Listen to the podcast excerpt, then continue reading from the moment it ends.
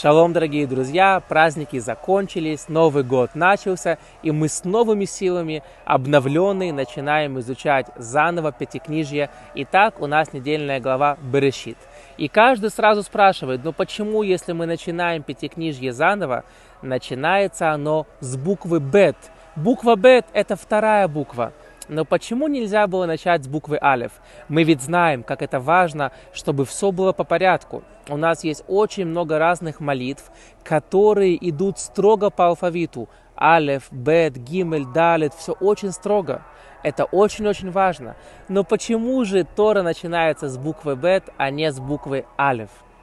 Говорят наши мудрецы, потому что Бог припрятал букву Алев, чтобы начать с нее дарование Торы – когда Всевышний спускается и открывается миру, он говорит первое слово «Анохи», «Я Бог твой». «Я Бог твой, который вывел тебя из Египта». «Анохи Ашем Элокеха» начинается с буквы «Алев». Всевышний специально буковку «Алев» припрятал для самого важного. Ведь у нас есть два больших события. Первое событие – сотворение мира – Второе большое событие – Синайское откровение, когда Всевышний открывается всем людям – и каждый начинает сравнивать, а какое же событие важнее, сотворить мир или когда Бог дает нам Тору и объясняет, как же правильно жить.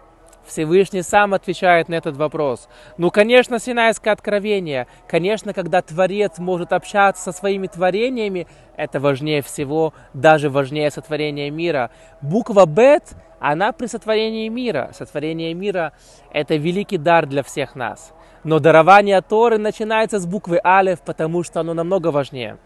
Вот почему Тора начинается с буквы Бет, потому что букву Алев мы припрятали для дарования Торы. Дорогие друзья, сзади меня могила Адама и Хавы, первых людей. Это пещера Махпела. Здесь похоронен Адам и Хава, Авраам и Сара, Ицхак и Ривка, Яков и Лея. И мы знаем, что Адам сделал огромное-огромное преступление – он съел запретный плод.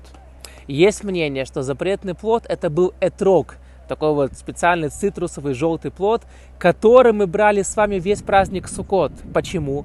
Чтобы исправить действия нашего Отца. Вся Тора начинается с ошибок людей. Адам, он съел запретный плод, мы получили все огромные разрушения. Каин убивает брата. Тора начинается с ошибок, и Тора начинается с урока, что любую ошибку можно и нужно исправлять. Адам делал раскаяние 120 лет. Каин семь поколений делал раскаяние, и Всевышний прощает.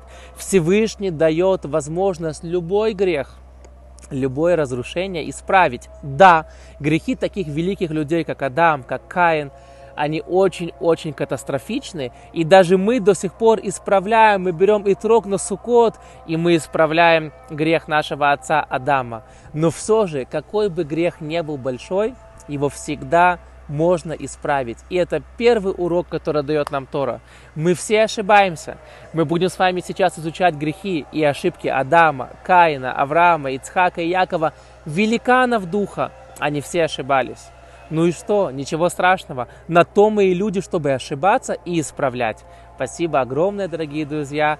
Шавуатов. Изучаем недельную главу Берешит.